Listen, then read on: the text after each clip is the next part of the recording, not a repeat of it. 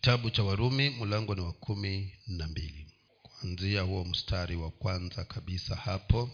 Kitabu hiki ni waasia ambao paulo alikuwa anausisitiza sana kwa ajili ya ndugu zetu waliokuwa katika kanisa kule roma na na amini ya kwamba iwapo umekuwa unatembea nami tangu tulipokianza kitabu hiki nina imani kwamba mungu wa mbinguni ameweza kunena na wewe katika maishani mwako hasa katika maeneo kadha wa kadha. Ndiyo maana alipofika katika sura hii ya kumi na mbili paulo ananena ya kwamba mungu wa mbinguni ni mungu wa rehema sana.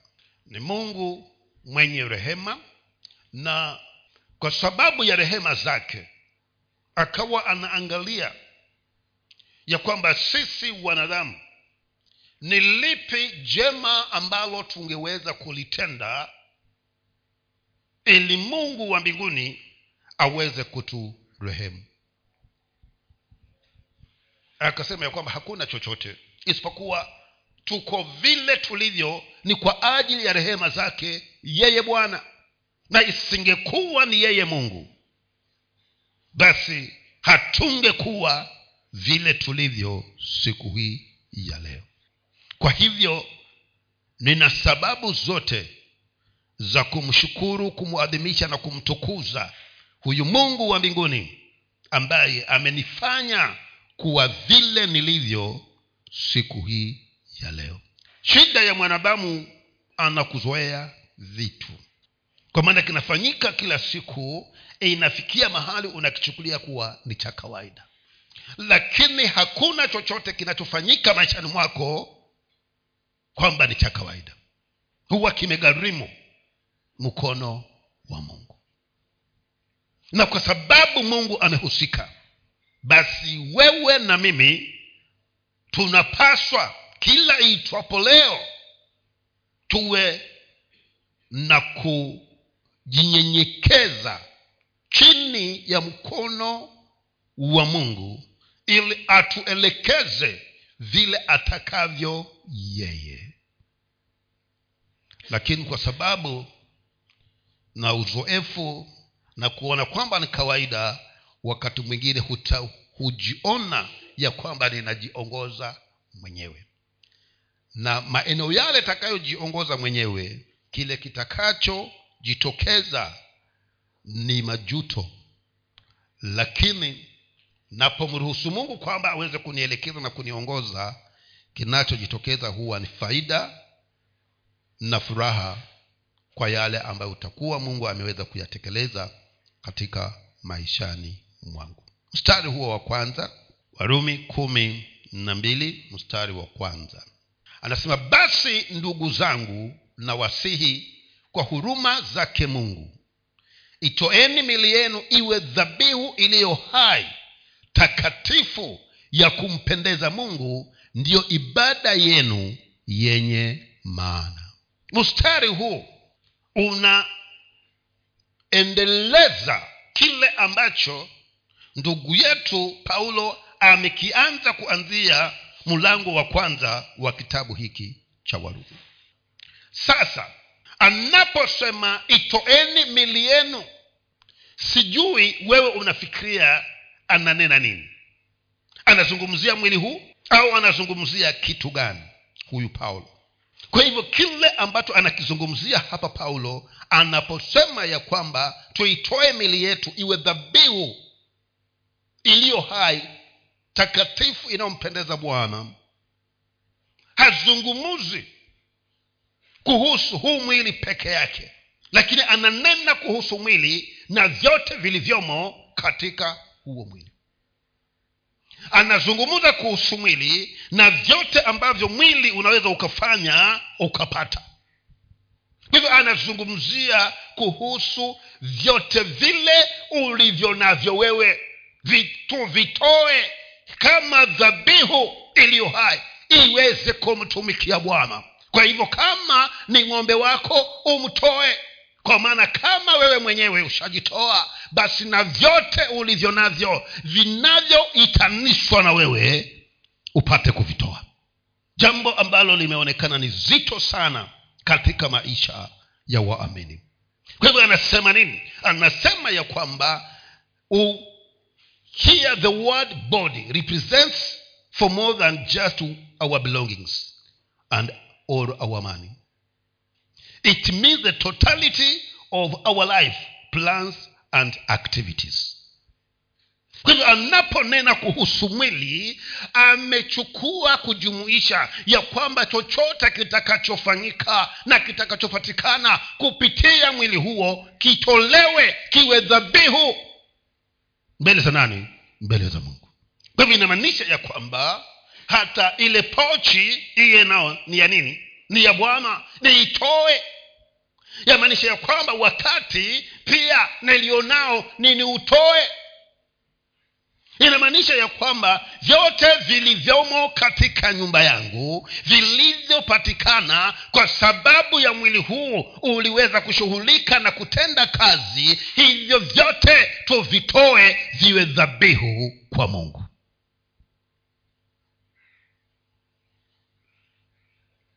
walakini je ndivyo tunavyofanya?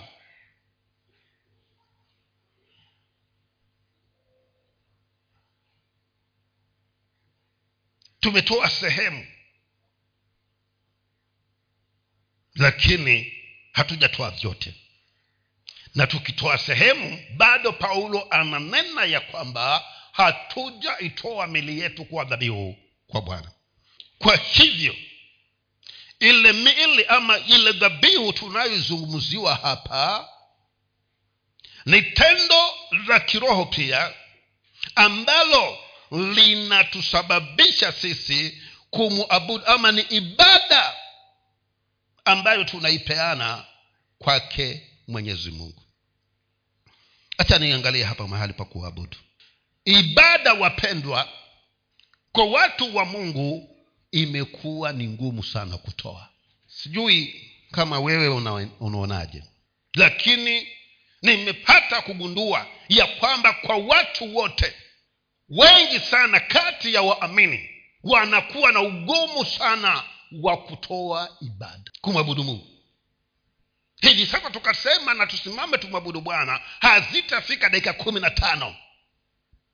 Wengine wataketi wengine watatoka nje kwa maana kutoa ibada hiyo sasa ni kana kwamba unajimimina wewe mbele za bwana inakuwa ni ngumu sana. Wengine watashika vichwa waangalie chini. Sasa hapa anasema kwamba itoeni miili yenu iwe dhabihu iliyo hai takatifu ya kumpendeza mungu ndiyo ibada yenu yenye maana. Hilo tunalo jukumu wapendwa na hauwezi ukatoa ng'ombe yako kwa sababu ya kazi ya mungu ikiwa wewe mwenyewe haujajitoa. Sasa shida inakuwa hapo ndugu zangu ya kwamba hatutaweza kabisa kutoa tulivyo navyo viweze kumtumikia bwana. Kama mimi mwenyewe sijajitoa na ninajitoa wapi? Najitoa katika kumuabudu huyu bwana. Kama ninapojipeana kumuabudu ndivyo ninavyozidi kusema ya kwamba mungu mimi najiachilia kwako kama dhabihu iliyo hai. Kwa nini inakuwa vigumu sana kwako wewe kupatikana katika ibada? Shida ni hiyo moja. Haujautoa mwili wako. Haujajitoa kama dhabihu. Ndio maana wakati bado ni wako. Lakini ingekuwa umejitoa hata wakati nao ungekuwa ni wa bwana. Kwa sababu sijajitoa kama dhabihu mbele za mungu pia hisia ninazozihisi zaweza kunizuia kuto kuenda katika ibada. Kwa maana nitasema ya kwamba ni kweli mungu unajua nimefanya kazi ya kuchosha kutwa. Kwa hivyo hizi haya masaa naomba nipumzika mtu ambaye hajajitoa kama dhabihu kwa bwana. Kwa maana yeye anajithamini kuliko kumthamini huyu mungu. Ndo hapa anasema kwamba basi ndugu zangu na wasihi kwa rehema zake kwa huruma zake mungu itoeni mili yenu kwa hivyo mwili wowote ambao haujatolewa kama dhabihu mbele za bwana utakuwa na sababu zote za kuto kujidhihirisha mbele za mungu. Ta wakati mwingine utakuta ya kwamba mwili huo utapelekwa bichi wakati hapa kuna ibada. Kwa maana ni mwili ambao haujajitoa kama dhabihu kwa mungu kwa hivyo mambo ya kibinafsi kuhusiana na mwili huo kwake huo mwili ni muhimu kuliko mambo yale yanayoupendeza moyo wa bwana. Kwa hivyo kutakuwa na ibada hapa ataenda bichi huyo mwamini. Maana hajajitoa si dhabihu. Kwa nini hakusema sadaka? Pale. Itoeni mili yenu kama sadaka ya. Kwa nini? Dhabihu wakati mwingi nyakati zile za agano la kale dhabihu ilikuwa ni mnyama. Na mnyama yule anapotolewa huwa anatolewa kikamilifu mpaka afe ndipo aweze kufanya nini? Kuteketezwa. Kwa maana dhabihu wakati huo ilikuwa yalazwa kwenye kuni kuwekwe moto iteketee mpaka imalizike. Ndio maana akasema kama tutaweza kutembea na kuenenda kulingana na mpiga moyo wa mungu basi ni tujitoe kama dhabihu. Sasa ile ya zamani ilikuwa yachinjwa wewe hasa ni dhabihu iliyo hai. Ukisikia huo moto utatulia eh, umejitoa kama dhabihu iliyo hai moto umewashwa kule. Hasa tangu una, unatoa moshi haujawaka vizuri ukianza kuwaka kile kijoto kinakolea polepole kikikolea utatulia hapo kwenye madhabahu ama utaruka. Sasa ndo tunakuta ya kwamba dhabihu nyingi zilizo makanisani hazitulii kwa madhabahu za rukaruka kwa maana hazitaki kuteketea. Sasa nasema ya kwamba heri ukubali kuteketea. Kwa maana isipoteketea yale manukato ile harufu nzuri ambayo inaweza ikapaa juu mbinguni ili mungu imuguse haitakuweko. Kwa hivyo ninakuomba mungu akusaidie. Na mimi nami anisaidie ili kwamba nikaweze kuwa dhabihu iliyo hai. Anasemaje hapa presenting your bodies as a living sacrifice. Christians must give their lives totally to god. Yaani inamaanisha ya kwamba mimi nijitoe kikamilifu kwa mungu na kusiwe na lolote litakalofanyika kupitia mimi kisichokuwa chanzo chake ni mungu. Naona mtu aliyekuwa amejitoa pendwa aliyekuwa amejitoa mwili wake kama dhabihu mbele za bwana. Naona ndugu yetu mzee wetu ibrahimu alikuwa amejitoa kama dhabihu. Kwa maana alipokuwa amefanya hivyo hakungetakikana chochote na mungu maishani mwake na akizuie. Wewe umezuia vingapi? Na mungu amekuzungumzia kabisa lakini unasema hiki hiki hakiendi chache. Mkweli bwana unasema lakini hata mimi nakihitaji hasa shida si wewe. Shida ni kwamba haujajitoa kama dhabihu kwa mungu. Lakini ibrahimu alipojua siri hii akajitoa kama dhabihu kwake bwana. Hakukuwa na chochote mungu atakachosema ibrahimu akipinge. Mtu aliyekuwa amejitoa kama dhabihu mbele za mungu. Bwana akamwambia akamfata akamwambia huyu ndugu naonekana mtaka vitu ambavyo pengine vinaonekana navyo kwa vingi sana. Leo acha nimguse katika kile ambacho alikingojea kwa muda kukipata na sasa nikihitaji. Nione kama kweli amejitoa huyu mwili wake kama dhabihu kwangu kumbuka tumesema ya kwamba unapokuzungumzia kujitoa ni wewe unajitoa kikamilifu. Maisha yako mipango yako pesa zako mali yako wakati wako yaani kila kitu umekikabidhi kwa bwana.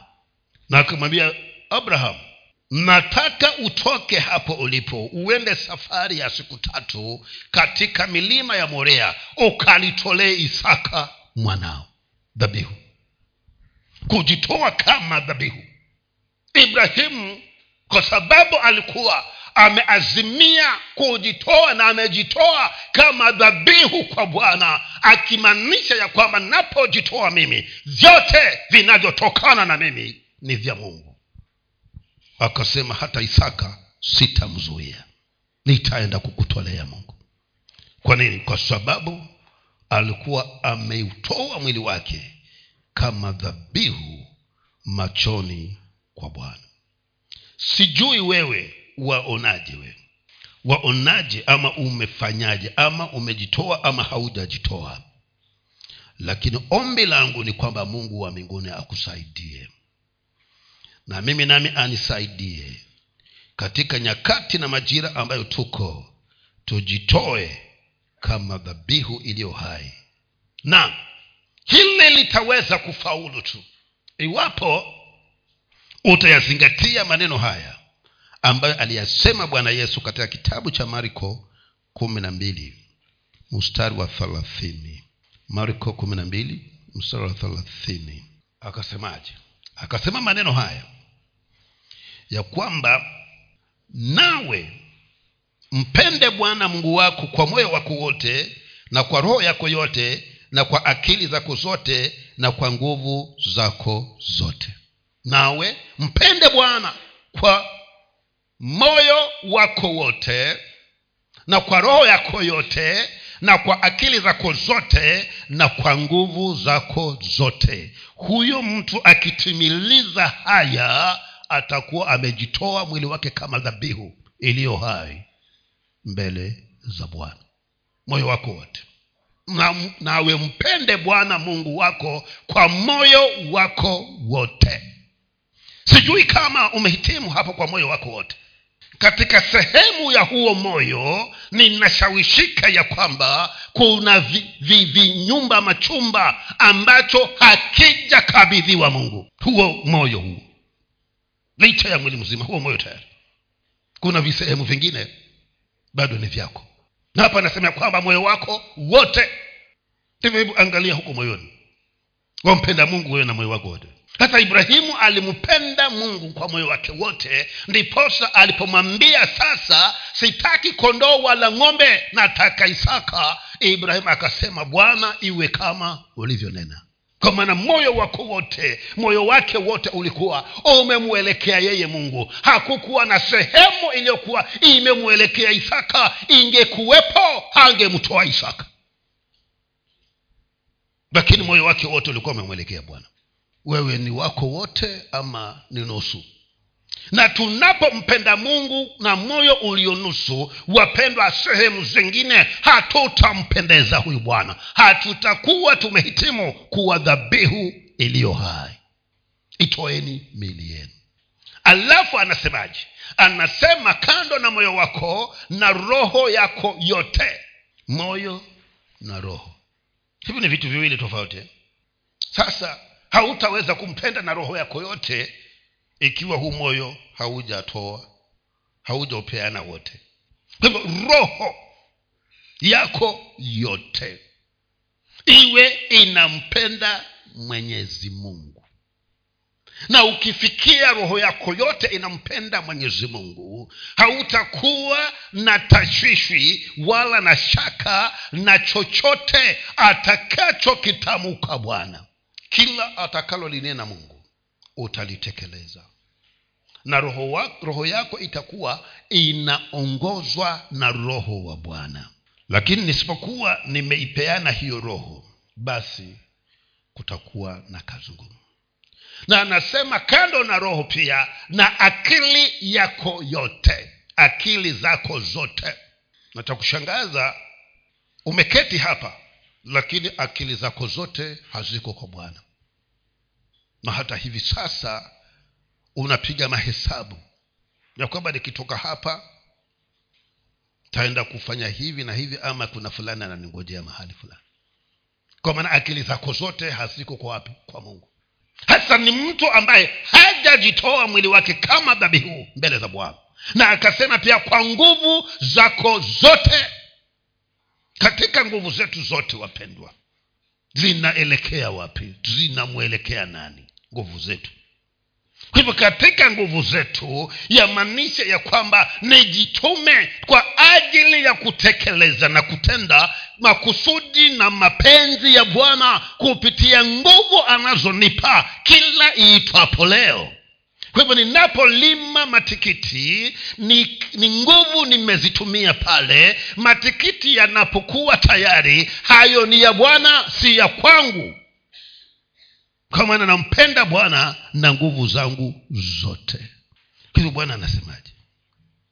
Anasema je mimi ninapofanya hiyo kazi na mavuno ya japo hakuna sehemu ambayo naweza ikatumia ha, sehemu ipo.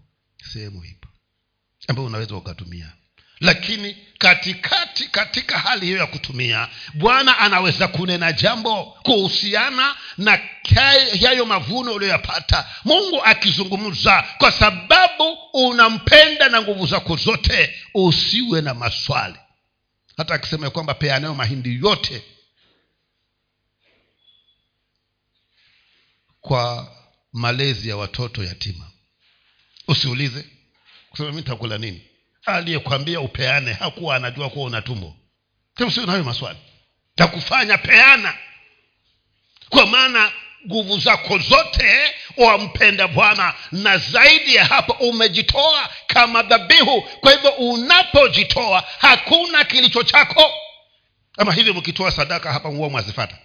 Tumezitoa ni za mungu kwa hivyo mungu ataazimia atazifanyaje atazifanyaje? Ni shauri yake. Kwa hivyo wewe nao unapojitoa kwa mungu sasa hauna maamuzi ya kwako. Utakachokitenda ni kile mungu atakacho kuamurisha na wapendwa tukifikia kiwango hicho tutakuwa kama elisha elija. Tuseme ya kwamba kuanzia hivi leo hakutanyesha mvua ila kwa neno langu. Na mbingu iseme amina na mvua isinyeshe. Kwa maana wewe na mungu sasa hamuna tofauti. Kwa maana umejipeana kwa mungu na akinena ukinena ni mungu ananena ukitenda ni mungu anatenda. Na tukifika kiwango hicho ndugu zangu hakutakuweko na chochote utakachokihitaji ambacho hautakipata. Kwa maana mungu wa mbinguni ndiye atakayekuwa mpeanaji wako. Ndio maana elija alipokuwa ametangaza ya kwamba hakutakuwa na mvua na mungu akajua ya kwamba ile ingawaji ametangaza na bado anaishi katika nchi hii ya, ya, ya israeli kwa hivyo kutokuwa na mvua kutamugusa hata na yeye. Akamwambia nenda ukajifiche mahali fulani nimeagiza kunguru wakulishe mtu ambaye amepeana mwili wake kama dhabihu. Kwa hivyo unapopeana mwili wako kama dhabihu kwa bwana sasa si wewe unajishughulikia ni mungu ndiye atakaye kushughulikia. Kama naweza dhabihu inaweza ina, ina kujifanya nini? Ni yule ambaye amejipe yule ambaye amepeana ile dhabihu ndio ajue ataishughulikiaje lakini tunasumbuka sisi kwa sababu hatujajipeana kama dhabihu. Tunajisumbukia wenyewe. Na mara tunafika mahali tunakwama. Lakini ombi langu ni kwamba mungu wa mbinguni akusaidie. Na mimi nami anisaidie nijitoe kama dhabihu wapendwa. Na nikifikia kujitoa na nijiachilie kwa yule ambaye nimejitoa kwake sitakuwa na uhitaji. Kwa maana yeye ambaye nitakuwa nimejitoa kwake atanishughulikia alipokaakaa pale kiangazi kikazidi. Kile kijito cha kierethi kikakauka. Hakuwa na sababu ya kujishughulikia wala kuwaza vitakuwaje.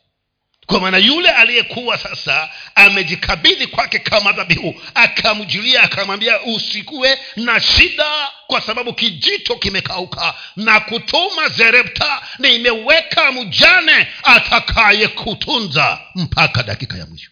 Elija hakuwa anajisumbukia ni aliyejipeana kwake kama dhabihu ndiye alikuwa anamsumbukia. Hasa na wewe nawe inawezekana ya kwamba mungu akusumbukie lakini je umejipeana kwake? Umempenda bwana mungu wako kwa moyo wako wote na kwa roho yako yote na kwa akili zako zote na kwa nguvu zako zote? Bwana yesu apewe sifa na waamini wengi hawajampenda bwana. Kwa maana kama asilimia kumi inakushinda utajipeana asilimia mia kwa mia. Asilimia kumi ni shida kwa waamini wengi hapa. Bwana yesu apewe sifa.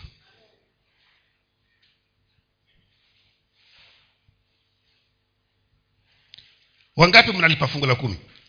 Asilimia kumi hiyo sasa hiyo tayari ni tatizo. Utapeana mia kwa mia we shida.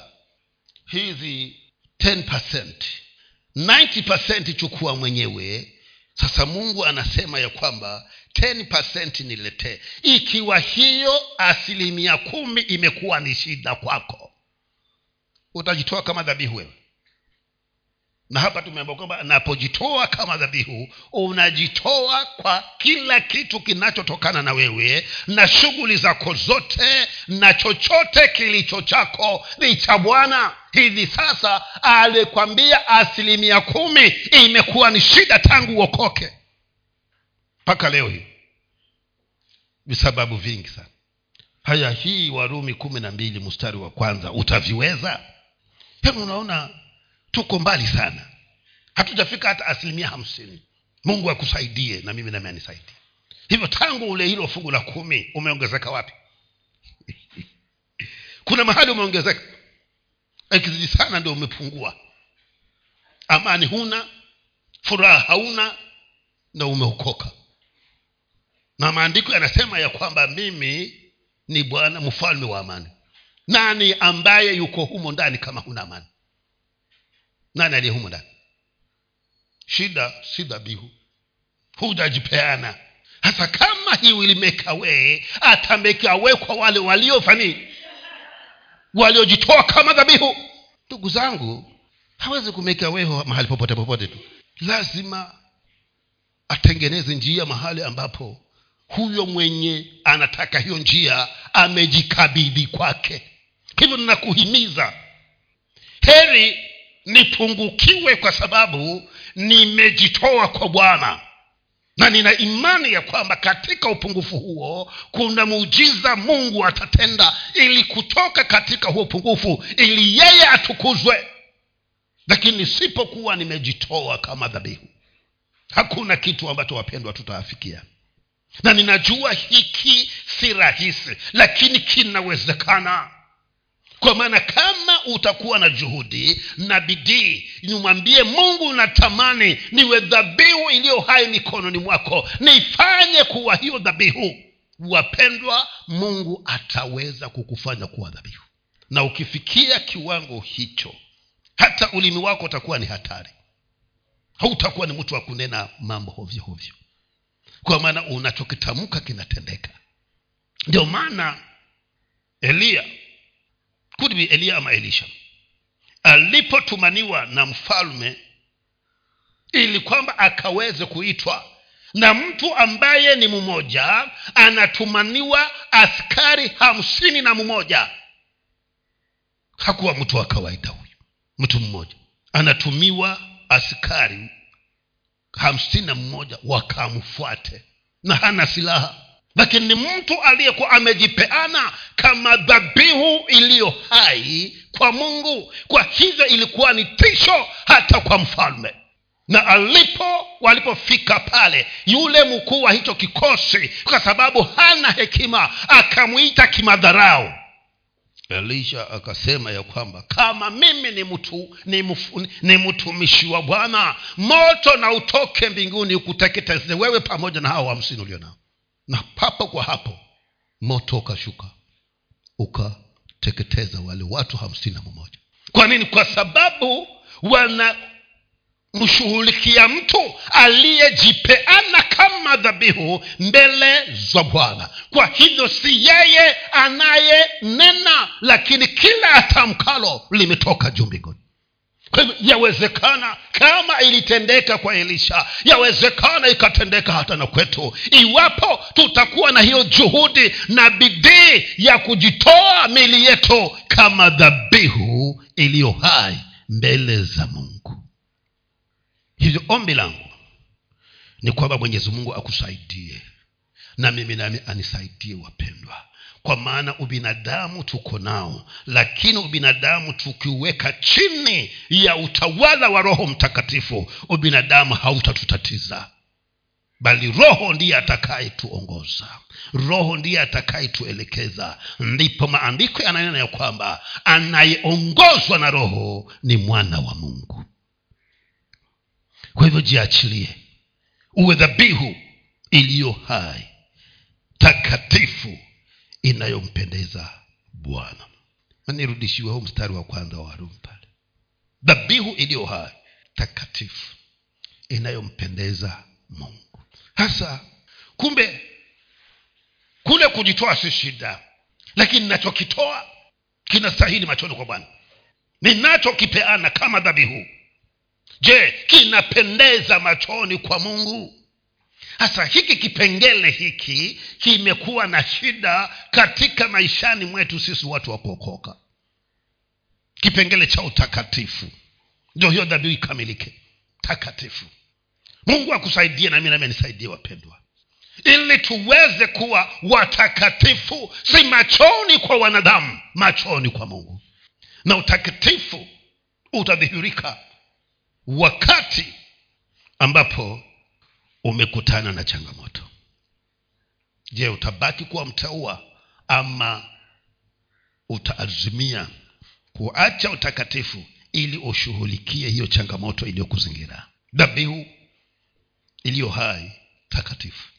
Mungu atusaidie wapendwa kwa maana hapa kwa utakatifu tumepaondokea kabisa. Na siri ya utakatifu bwana yesu akatuambia alipoenda na wale wanafunzi wake kule shamba la getsemane alipokuwa anakaribia kuja kushikwa. Akawambia kaeni hapa na mi nasonga kule mbele kidogo kwenda kuomba nanyi ombeni pamoja na mimi. Aliporudi akawakuta wamelala usingizi. Kuna siri pale ya utakatifu aliyoipeana pale. Akawaambia munge hamungeweza kukesha na mimi angalau lisaa limoja? Ombeni msije mkaingia katika majaribu. Hiyo ndio siri ya utakatifu. Mtu mtakatifu hayuko mbali na mungu kila wakati. Na kama nataka niwe mtakatifu siwezi nikajitenga na maombi kwa maana maombi yananishikanisha na mungu mtakatifu. Lakini mwamini asiyeomba nionyeshe mwamini asiyeomba nitakuonyesha mwamini ambaye si mtakatifu kwa maana pasipo kuomba hautaweza kuhimili vishindo vile vya bahari ambavyo mawimbi yanatupiga hapa katika ulimwengu. Wapendwa ulimwengu tu kama bahari hii. Kuna mawimbi na yatawezekana tu katika wale ambao wamekita nanga kwa bwana wetu yesu kristo. Maombi peke yake. Sasa mwokovu asiyeomba sidhani kama kipengele hiki cha utakatifu kinaweza kupata nafasi maishani mwake. Hivyo siri ya kuweza kuwa mtakatifu wapendwa hebu kuwa na bidii. Ikiwezekana mungu akusaidie. Angalau umeshikika sana. Siku isipite uwe umeomba angalau masaa matatu kwa siku. Angalau itakusaidia hiyo. Dhabihu iliyo takatifu.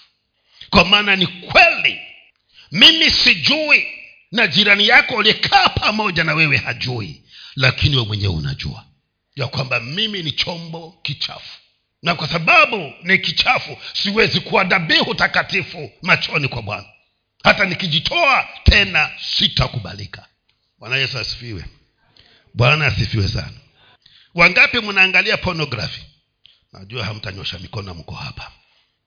Hiyo tayari kule kutazama kuna kuna jisi kuna kufanya kuondokea ule utakatifu unaotakikana pale kwa hiyo dhabihu. Lakini wewe walala saa sita saa saba za usiku ni wewe na simu. Unaangalia uchafu. Na huku unasema ya kwamba nataka nijitoe kama dhabihu mbele za mungu. Haitakubalika. Kwa maana ingewaje ni dhabihu yatakikana iwe takatifu haya baada ya kuangalia ukimaliza ndo utakuwa umepata nini? Imekufaidisha nini imekuacha na hukumu na hatia moyoni mwako. Moyo unakuhukumu. Dhamira inakuhukumu ya kwamba ulichokifanya si chema hasa kwa wewe ulioitanishwa na jina la mungu. Dhabihu takatifu. Itoeni mili yenu. Iwe dhabihu iliyo hai. Takatifu ya kumpendeza mungu dhabihu mpaka imupendeze bwana ndiyo aweze kuikubali. Na kama wataka kujua ya kwamba kuna dhabihu zingine hukataliwa kamuulize kaini. Alitoa yake ikakataliwa. Kwa maana haikuwa takatifu na kwa sababu ilikosa utakatifu mungu akakosa kuikubali akaikataa na ndivyo hata na mimi nitakapojitoa kama dhabihu mbele za bwana nisipokuwa mtakatifu wapendwa haitakubaliwa na mungu. Kwa hivyo jibidishe. Mimi nami nijibidishe wapendwa ni utafute utaua nitafute utakatifu ndiposa nitakapojitoa iweze kukubalika machoni kwa bwana. Na ikikubalika machoni kwa mungu sitakuwa ni mimi tena bali yeye aliyenipokea kama dhabihu ndiye atakayenishughulikia. Na ndugu zangu sitakuwa na upungufu wowote. Hakutakuwa na kupungukiwa katika maishani mwako.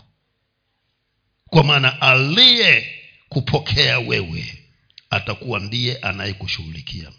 Kwa hivyo ni lazima tuitoe mili yetu kwa ajili kama dhabihu kwa ajili ya kumwabudu mungu na pia kwa sababu ya kumtumikia. Bwana yesu apewe sifa.